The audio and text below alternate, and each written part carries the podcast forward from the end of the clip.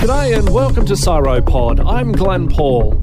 As you've probably noticed, computers generate a lot of heat, which is why the little fan keeps spinning away in your PC and your legs get hot when you rest a laptop on them for an extended period.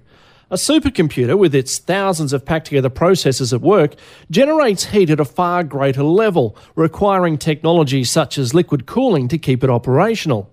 This is how Australia's largest supercomputer, the Pawsey Centre supercomputer, currently under construction in Kensington, South Perth, will be cooled, but with one significant difference. The process will be geothermal, meaning groundwater will be pumped into the cooling system.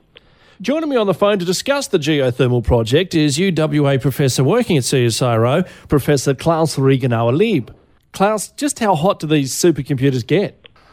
Well, the actual chips get very hot. They can vary in their tolerances. I had a supercomputer that was actually switching off at 45 degrees. Modern computers can tolerate much higher temperatures. And indeed, there is an idea and already a prototype where the heat of the supercomputer can be used to heat houses to beneficial use. But this is just prototype. So at the moment, we're still having to reject the water. Okay, so you've got pipes running through the system. Are they large pipes or small pipes that get right in amongst the processes and so on? Well, there are two different systems. One system is basically a system where a dielectric fluid is surrounding the whole board, not just the chips, the whole board, and the heat is basically being carried away through convection in that fluid, and then the heat outside is exchanged with another heat exchanger. So that's a system that is in, on trial. But most supercomputers are basically just putting small pipes of water over the chips, hopefully sealed, and then the heat is then brought to another heat exchanger where in our case, for instance, we are just rejecting 30 degrees heat, so we push in 20 degrees cold water, and at the other end of the pipe, there is 30 degrees coming out, so it has to be cooled back to 20 degrees. So you can't just put a big fan in the room and blast the computer with cold air? The problem with new generation supercomputers is that they get more and more dense and they create more heat in very small areas. So one rack produces, for instance, now 63 kilowatt of power and heat output, and that is actually too hot for cooling with air. You have to physically put a tornado through. So that's why supercomputers now change to a good old technique that was used way back, and that's water cooling. How do you cool the water down that comes out of the ground? Obviously, it's going to be warm. Do you use a cooling tower?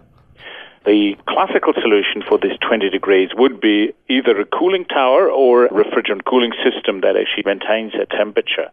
So each supercomputer has its own temperature that it wants to reject heat at. It starts at 20 degrees, so they seem to be moving to higher and higher temperatures, as I said, up to 60 degrees already. But at the moment, we're still living with 20 degrees as a requisite. Now, the good thing is that the ground underneath our feet here in Australia has an average temperature over the year of 20 degrees, and that average temperature is reached at 15 meter depth. So we could use the ground as a very efficient sort of battery, thermal battery. Now, I understand that in the past only chilled water could be used for this process. Why has this changed? Uh, that's basically because the chilled water was required to provide cooling for air. So the chilled water needs to have around about a temperature of 7 degrees. This was then used to basically cool air, and the air was funneled through the supercomputer. So it's just the air-cooled supercomputer. And the 7 degrees has to be taken because of two facts. One is basically if there's moisture in the air, you need to go below the dew point, so all the moisture will condense on the chilled water fins.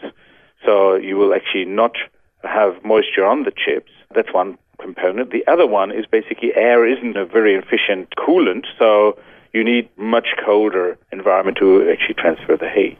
Well, I imagine getting water into your $80 million supercomputer wouldn't make for a good day. How, how much water then will this system save on the regular water supply if you just had to draw the cooling water out of the tap?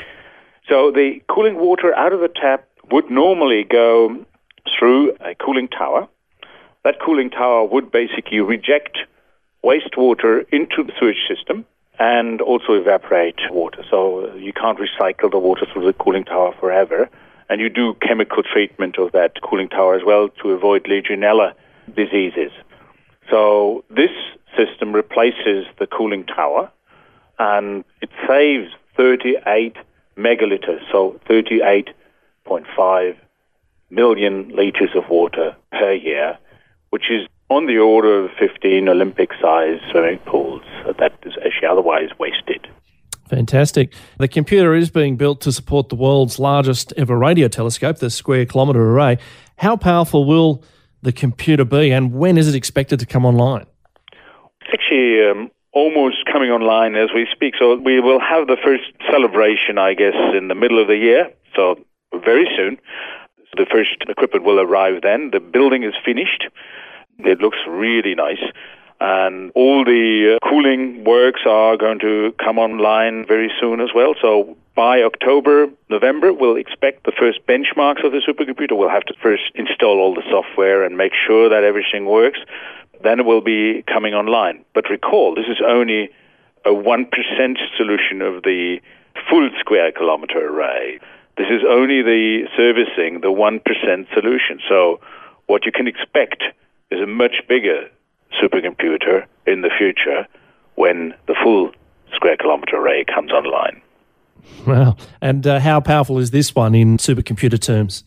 Oh, it's actually going to be amongst the top five in the world. So it's on the order of 100,000 cores. So it is not the top supercomputer in the world, but it is actually quite powerful. It is actually a computer that puts Australia from being behind New Zealand in terms of supercomputer power to way ahead of New Zealand, so amongst the world leaders in supercomputing. Can't have that being behind New Zealand. well, this is only due to the Lord of the Rings, of course. I mean, uh, all the supercomputers that have congregated in New Zealand were basically made for movie making. So, well, they are good films, but maybe our computer will prove to be more precious. Thank you very much for chatting with me today, Klaus. My pleasure. Professor Klaus Regenauer-Lieb. And to find out more about the research or to follow us on other social media, just visit www.csiro.au.